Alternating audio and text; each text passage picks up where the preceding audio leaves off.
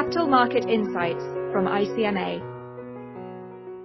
Hello, I'm Katie Kelly. I'm a Senior Director in Market Practice and Regulatory Policy, and uh, I'm here today to talk about resilience of the commercial paper market.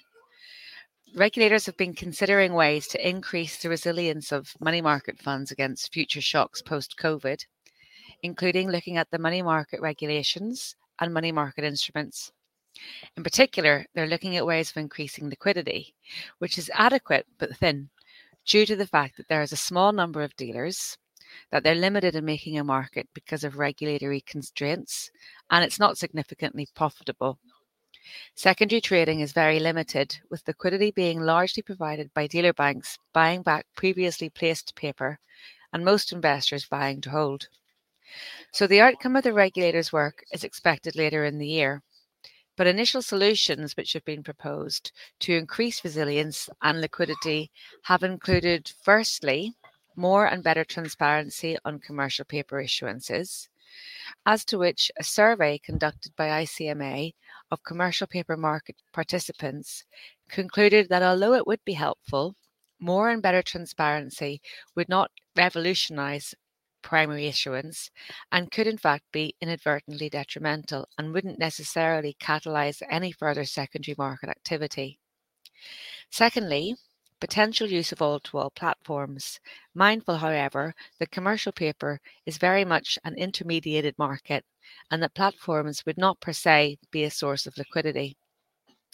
A third solution includes diversifying the commercial paper investor base to encourage corporate issuers to become liquidity providers.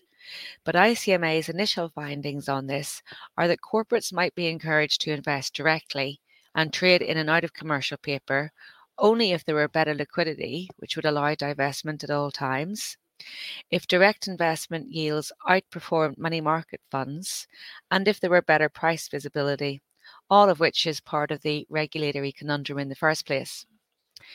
The fourth potential solution is standardization of documentation, but it's unlikely that this alone would revolutionize the market or increase liquidity, especially as documentation is generally well established in larger markets and elsewhere is subject to local domestic nuances. It may be that standardization of documentation could be effective, but only as one of a series of smaller incremental steps.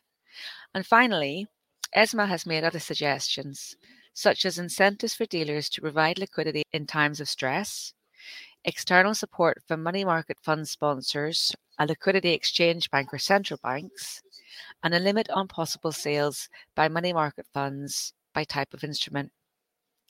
Whatever the outcome of these regulatory deliberations, ICMA stands ready and well placed with its Commercial Paper and Certificates of Deposit Committee to assist with the delivery of any agreed mandate. Any members who are interested in our work in this space are encouraged to contact me and to join the CPC. Thank you for listening. Thank you for listening. For more ICMA podcasts, and further information on capital markets, please visit our website icmagroup.org.